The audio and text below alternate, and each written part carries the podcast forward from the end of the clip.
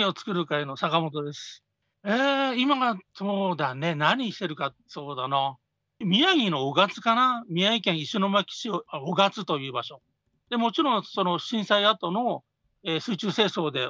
最初はお邪魔したんですけど、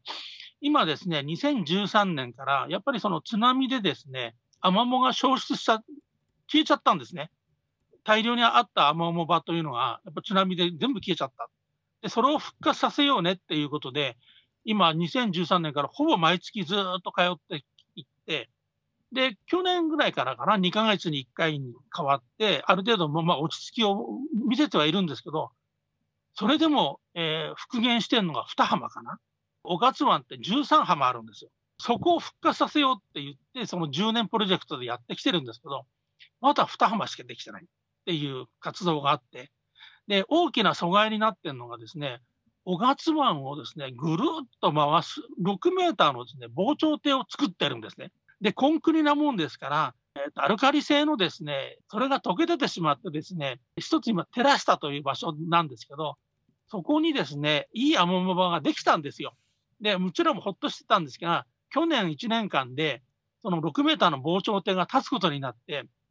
出来上がった結果ですね、もう場がなくなっちゃったんですね、また。もうななねん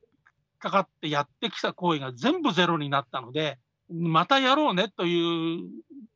ね、うちの若いメンバーが言ってはいるんですが、私自身が心が折れちゃってですね、今、寺下はほとんど潜ってないんですね、私はね。あの、い、行ってはいるんですよ。行ってはいるんですけどね。あの、立浜という浜も、もう今やってまして、私、立浜に行くんですけど、立浜もう喜んで潜りに行くんですけど、寺下はですね、どうもそのショックから立ち直ってなくてですね、